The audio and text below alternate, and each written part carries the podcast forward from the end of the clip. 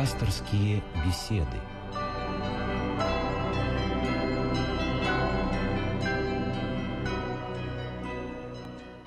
Здравствуйте, уважаемые радиослушатели. У микрофона Людмила Васильевна Борзяк. А беседовать с вами будет сегодня протеерей Владимир Волгин, настоятель храма Софии Премудрости Божией в Средних Садовниках в Москве. Здравствуйте, отец Владимир. Здравствуйте. И здравствуйте, дорогие радиослушатели. Отец Владимир, у нас сегодня тема, которая, я не знаю, мне кажется, тема, которая интересует, ну, буквально всех, может быть, только исключая людей младенческого возраста. Тема воздействия темных сил. И, и эта тема затрагивает людей как на самом таком низком, может быть, так сказать, языческом уровне, и э, до, до того уровня, когда человек начинает рассуждать э, с точки зрения высокой духовности. И вот, вы знаете, я знаю, что сегодня должно быть много звонков, потому что действительно тема эта нас окружает в жизни, и часто мы воздействие этих темных сил испытываем себе очень сильно и бросаемся э, узнавать или гадать, или обращаемся там э, к знакомым, друзьям. Кто-то идет к священнику, кто-то бежит к ясновидящему человеку. Позвольте мне, отец Владимир, начать сегодняшнюю нашу программу с простого житейского случая. Вот как вы интересно объяснить его? Прошу прощения, что я займу немножко времени, но, может быть, это будет такой отправной точкой. Мне этот случай э, рассказала моя одна знакомая. Человек, скажем так, э, не совсем воцерковленный, если это уместно такое выражение, то есть крещенный, но церковь практически не посещающий. И вот эта женщина шла однажды по улице, это был этот случай недавний, остановилась около нее машина, и открылось затонированное стекло, стекло, и там тоже женщина обратилась к ней с вопросом, как проехать вот на такую-то улицу. Моя знакомая ей ответила, а эта улица была буквально рядом. И повернулась, чтобы уйти. Но та женщина, как моя знакомая рассказала, красивая, такой, красивой такой смуглой красотой, черноглазая, уже пожилая, но очень красивая, сказала, постой, подожди, я тебе не досказала еще, уже на «ты».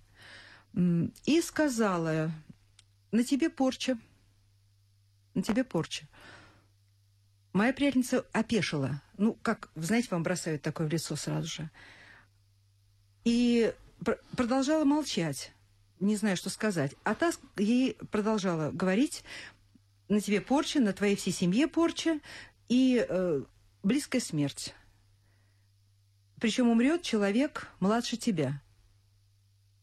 Она быстро подумала, муж у нее чуть старше ее, значит, оставалась одна только дочь. Она продолжала молчать, потому что та совершенно ее ошеломила этим вот заявлением. И тут произошло следующее – да, та женщина сказала, черная и красивая из машины, «Э, ты сейчас должна мне сказать свое имя, чтобы я его записала в молитву и за тебя молилась. Это продолжает молчать моя приятельница, потому что не знает, что ответить. Я самая главная хироманка в Москве. Я болгарка. Ну, а следующее было совершенно неожиданно для моей знакомой. Она мне сказала, говорит, ты знаешь, я иногда крестилась, то есть крестное знамение клала, но делала всегда это так, вроде как мы вот сейчас э, знаем, говорят в суе. Знаете так, Господи помилуй, ну вот так вот как-то. А тут она говорит, что какая-то невидимая сила подняла ее руку и она говорит, я как будто всю себя перекрестила вот таким каким-то большим крестом. И когда она это сделала, мгновенно затонированное стекло закрылось, и машина умчалась. Я ей сказала, ты знаешь, пойди в церковь, пойди объясни все. Она, она, конечно, была в смятении. Пойди объясни в церковь, поговори. Она говорит, ну с кем я буду разговаривать, я никого там не знаю, что я пойду к незнакомым людям. И я говорю, ты знаешь, ну хочешь, я спрошу? Она сказала, ну спроси. И вот она сейчас нас слушает, отец Владимир. Она нас сейчас слушает. И вот как по-вашему, что это было? Прелесть, которая вселилась в ту женщину, которая сидела в машине. То есть она решила, что вот она главная ясновидящая какая-то. вот это вот уже проявление, с моей точки зрения, действия темных сил, когда человек начинает воображать себя чем-то таким несвойственным ему, или же это просто мошенница, а может, действительно ясновидящая какая-то. Может ли человек быть пророком в этом смысле? Что здесь было? Прошу прощения, что я оторвала столько времени. Ну, я думаю, что, скорее всего, эта женщина, которая сидела в машине, она действительно обладала э, какими-то тайными силами. И, безусловно, эти силы не божественного характера, потому что в мире существует Бог вместе со своим воинством ангелов, Бог любви и дьявол, который э, противоборствует Богу. Дьявол – это значит клеветник, сатана – это значит противник Богу. И э, как вот есть святые люди в церкви, люди, стяжавшие чистоту и стяжавшие благодать Духа Святого, благодаря которому они могут э, совершать разные знамения и чудеса, быть пророками, быть учителями, быть предвидеть, предвидеть будущее человека, дары исцеления и многие другими дарами обладает человек святой. Так и люди, которые служат дьяволу и которые преданы ему в той или иной степени, тоже являются некоторые из них харизматиками, но только харизматиками от дьявола. Я думаю, что эта женщина, которая открыла стекло в машине и заговорила с вашей знакомой, безусловно, имела некую силу и некую власть. И первое, что они делают, вот эти люди, вот как эта женщина, обратившись к вашей знакомой, она сказала, на тебе порча. То есть угу. они как бы улавливают через это э, э, души людей. Ну вот представьте себе, кому-то говорят порча, вашему близкому или вам, ну, да. то, естественно, у вас возникнет вопрос, а как же избавиться от этой порчи? Естественно, наверняка мы постараемся прибегнуть, если мы не христиане, какой-то помощи. И часто к помощи этих людей, которые нам открывают, что у вас порча. Uh-huh. И хорошо, что ваша знакомая не попросила исцеления этой женщины. Э, теперь э, в отношении не только порчи, а в отношении близких людей, о которых сказала эта женщина, хироманка, экстрасент – Э, я думаю, что, безусловно, цель дьявола и цель духов злобы поднебесной уничтожить не только душу человеческую, человеческую, но и физически стереть человека с лица земли. И мне кажется, не дай Бог человеку, которому произносятся эти слова, поверить в это.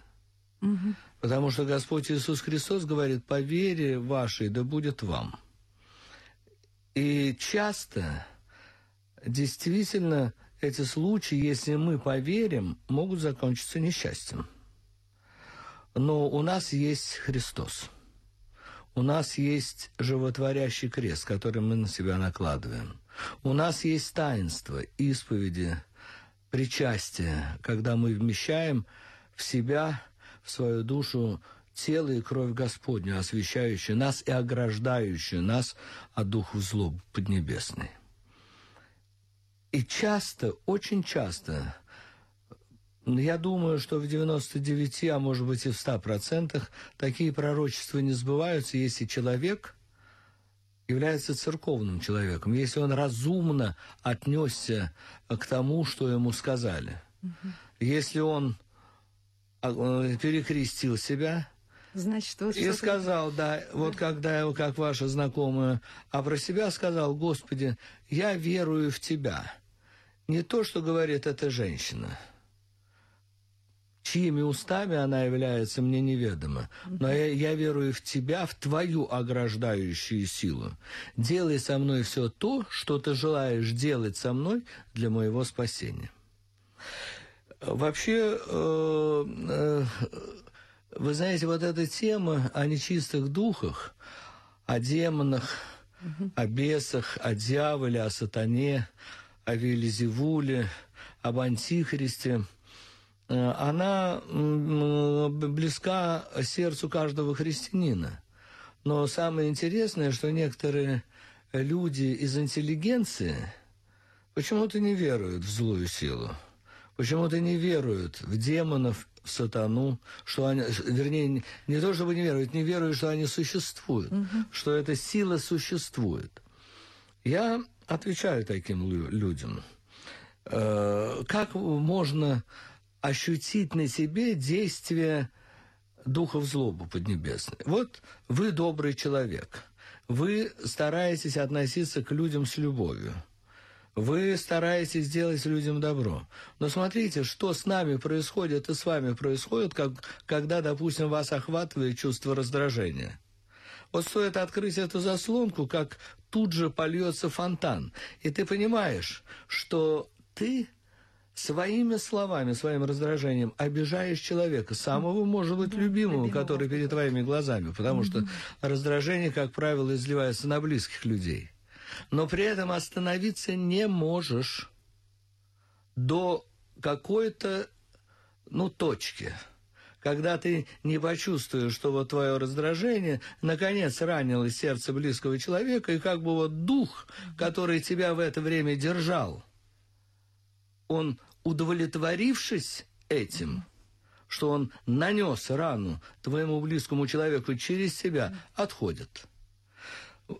Любая страсть, которыми мы преисполнены, э, страсть, допустим, к противоположному полу, то, что сейчас является таким достаточно распространенным явлением, когда э, мужья изменяют женам, жены мужьям и говорят о том, что они любят.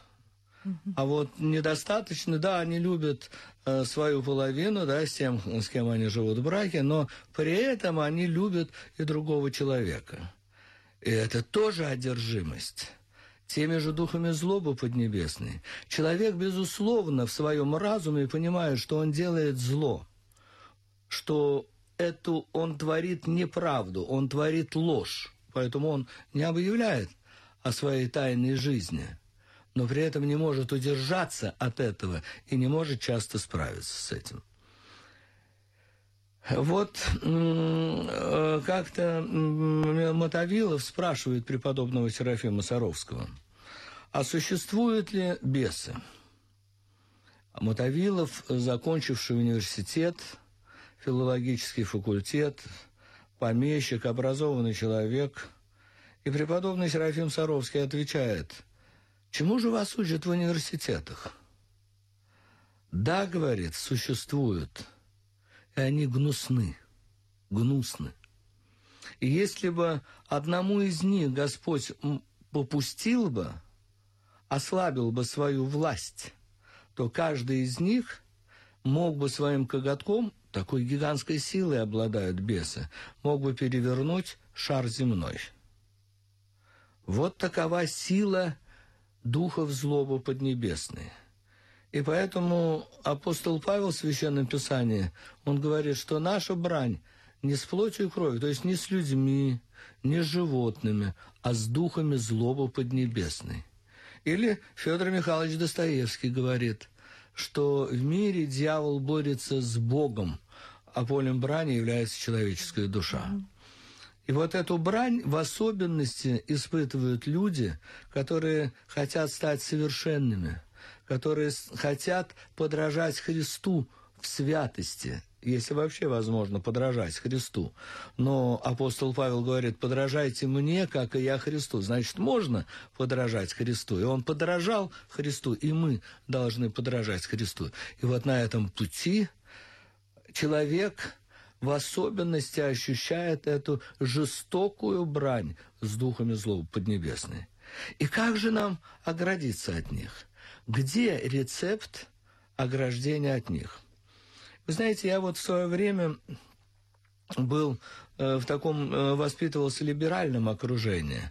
Э, ну, я был знаком с протереем покойным уже Александром Менем, с другими священниками, с этим окружением, которое окружало э, покойного протерея Александра Меня, вот, и других священников. И как-то, вы знаете, первые десять лет я не очень верил в духов злобу поднебесной. Как-то эта тема проходила мимо меня, мимо моего разума. И вот когда я служил на одном из первых приходов в Курско-Белгородской епархии, э, соседка была по дому, дом священника, для священника.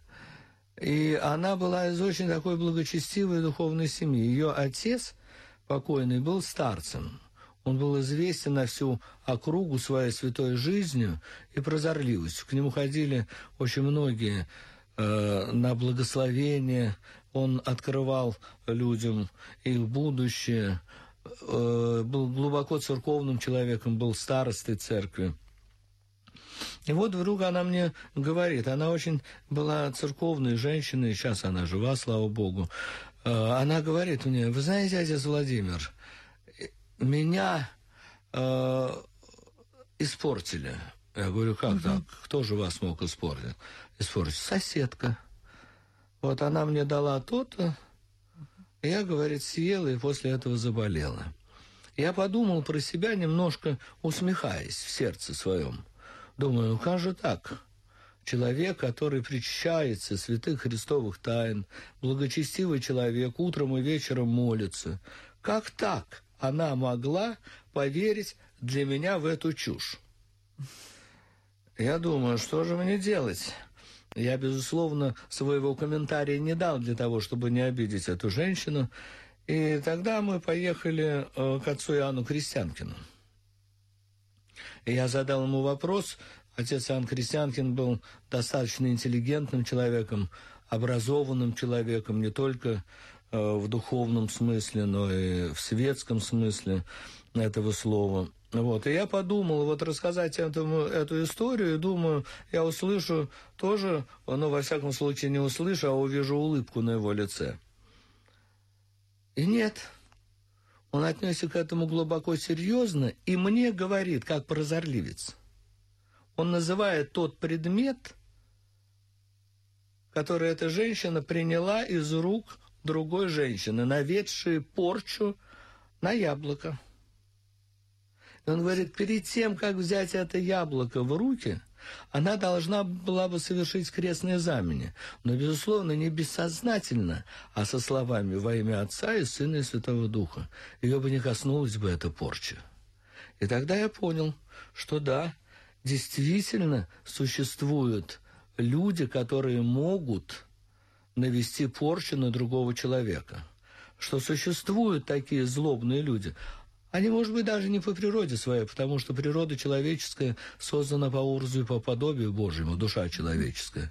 А вот уже в силу того, что они начали служить дьяволу, их природа изменилась, и они, будучи адептами и слугами дьявола, конечно, стараются творить как можно больше зла в этом мире. И преподобный Серафим Саровский, он тоже э, говорил и о крестных знаменях, которые нас ограждают. И потом в будущем Мотовилов, Мотовилов стал бесноватым. Да, да. Э, когда он стал бесноватым? Когда преподобный, преподобный, преподобный уже упокоился, он собирал материалы о преподобном Серафиме Саровском. И, э, остановившись на одном из постоялых дворов, он прочитал тоже одну, э, одни воспоминания об одной христианской девушке, которая 30 лет была бесновата. Он подумал, как так? Она же причащалась святых христовых тайн. Так же, как и я подумал о той женщине. Как так? Она причащается? Как это могло быть? Вот. И вдруг он почувствовал облако, увидел облако, сгустившееся над ним, смердящее, которое вошло в оцепеневшие его уста – и он 30 лет был бесноватым. 30 лет. Бес жил в нем до тех пор, пока по слову преподобного Серафима Саровского не был прославлен Митрофаний Воронежский святитель. И только тогда, когда Мотовилов увидел его в алтаре, при прославлении его святости, то есть его душу, да, но он видел зрительно э, святителя Митрофана Воронежского. Тогда бес оставил его. Отец Владимир, я не хотела вас прерывать, э, я не сообщила телефона, но я как раз думала, что после первого ответа мы это сделаем. Но я думаю, что слушатели наши не пожалели о том, что прослушали э, всю вашу речь. Вот такой большой, пространный, замечательный ответ на вопрос, на мой. Так вот, друзья, если мы успеем, э, наш телефон сегодня немножко иной. Телефон такой 8 499 257 1026. Еще раз повторяю, 8 499 257 1026. Отец Владимир, а прервала вас потому, что вот Мотовилов увидел Митрофания Воронежского службу, да, то есть он служил святой. Вот как раз видение. Видение, э, которыми часто исповедующиеся люди мучат священников. Видение. Вот я вижу вопрос, э, нам задает москвичка одна. Она видела в 98 году на небе головы Богородицы и Христа. Что это означает? Вот те самые видения, которые тоже, как я читала поэзии Афонского, в числе страшных прелестей. Видения. Что они могут означать, от кого они могут быть? Ну, если э, видела Христа и Пресвятую Богородицу, э, ну, во-первых, нужно к этому, э, к этим видениям очень осторожно относиться. Потому что э, Священное Писание устами апостола Павла говорит о том, что э, дух злобы поднебесный, сатана, может явиться в виде ангела света. Главное, в чем суть этого видения? Вот в чем суть. Если э, человек, увидевший это видение, с одной стороны, прославил Бога и Пресвятую Богородицу, и это видение было не просто видение, как, ну, условно говоря, фотография, да, вот, а на что-то благословляющее или э, что-то совершающее в душе человеческой положительное – Безусловно, нужно иметь дар рассуждения, к которому мы все стремимся, и дар развлечения духов, духов. Но это так трудно. Это могут, да, если это явление просто само по себе было, ну, нужно к любому явлению нужно относиться с глубокой осторожностью и не трубить перед людьми, что я видел то или иное видение. Э, потому что это видение, по всей видимости, не носило никакого назидательного характера. Всегда, когда являлась Пресвятая Богородица, допустим, преподобному Серафиму или многим другим святым, Господь Иисус Христос являлся, всегда эти люди святые, они имели после этого плод особый от этой встречи, необычной встречи они и светились потом благодатью Духа Святого. Они еще больше начинали любить Христа вместе с тем и людей, близких людей, ближних людей, которые соприкасались с ними. Они источали эту божественную любовь миру. Вот это явление от Бога. Но тогда, когда просто явились, и я очень осторожно бы относился, так же, как и к снам – Многие вот докучают с нами. Я да. стараюсь не слушать этих снов. И повторяю фразу преподобного Амвросия Оптинского. «Не верь снам, и не сбудутся». Не сбудутся. А вот э, может ли быть э, такой вот прельщение воображения. Вот человек начинает что-то воображать. Вы знаете, вот ему показалось, что вот он уже чего-то достиг, и вот сейчас вот он уже может источать что-то какими словами, какими-то назидательными других людей поучать, или там, так сказать, что-то он услышал такое, он начинает воображение работать. Знаете, так вот, это может быть вот тоже действие темных сил? Э, да, конечно, это действие темных сил, это состояние называется состоянием прелести, угу. когда действительно э, ангел тьмы является в виде ангела света. Вот преподобный Симеон Столпник. Святой я не помню какого века, шестого, седьмого, восьмого, не помню. Ему явился сатана в виде ангела и говорит, столпник, который простоял, Бог знает сколько лет на столпе, уже исцелял, чудотворил, и говорит ему, ты возлюблен Господом. И вот завтра ты жди у своего столпа колесницу, тебя, как пророка Илью, вознесут на небо. А Симеон Столбник обрадовался этому и поверил этому. И на следующий день в указанное время явилась эта колесница, огненная, с тройкой коней.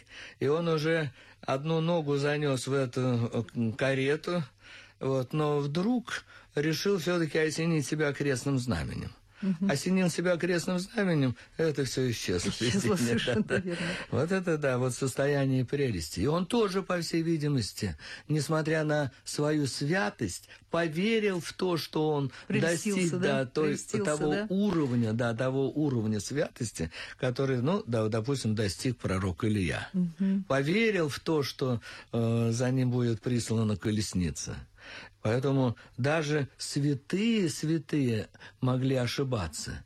И в этом случае обязательно нужно, когда явление какое-либо человек э, видит перед собой наяву, угу. обязательно нужно совершить крестное знамение и прочитать молитву. Угу. Огради меня, Господи, Огради меня, Господи, силой да. честного и творящего креста. Я вот так своей знакомой сказала, говорит, раз ты, у тебя уже кто-то руку твою поднял, и так сильно поднял, значит, здесь что-то непросто, значит, все-таки надо идти. А вот в этом смысле у нас не очень много времени осталось, я смотрю, отец Владимир. Значит, э, да, мы так как-то в одну секунду все пролетело. Э, зна, означает ли это, что все-таки нужен человек должен прийти э, в церковь и э, поисповедаться и причаститься? Вот у нас есть всего осталось сколько? Э, минуточка с небольшим. Э, ну, прежде всего, когда человек поверил в нечто, что произошло в его жизни, в явление или в сон, он, безусловно, должен пойти к своему духовнику и разобраться, если своего разума не хватает. Угу и спросить духовника, от Бога это было или не от Бога.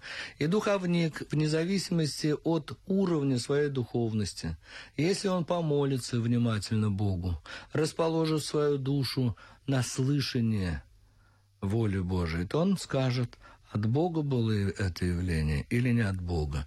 Но чаще всего не от Бога, потому что от Бога могут сподобиться люди только особой жизни, стремящиеся к особой святости, либо в исключительных случаях, когда по особому промыслу Божьему, по особой воле Божией посылается человеку тот или иной святой угодник для того, чтобы его вразумить, остановить и привести к Богу Отцу. Спасибо, отец Владимир. Напоминаю, друзья, что сегодня вашим собеседником вот таким вот был отец Владимир Волгин, протеерей Владимир Волгин, настоятель храма Софии Премудрости Божией в Средних Садовниках в Москве. Всего вам доброго. Всего доброго. Благодарю вас за внимание. И Божие всем.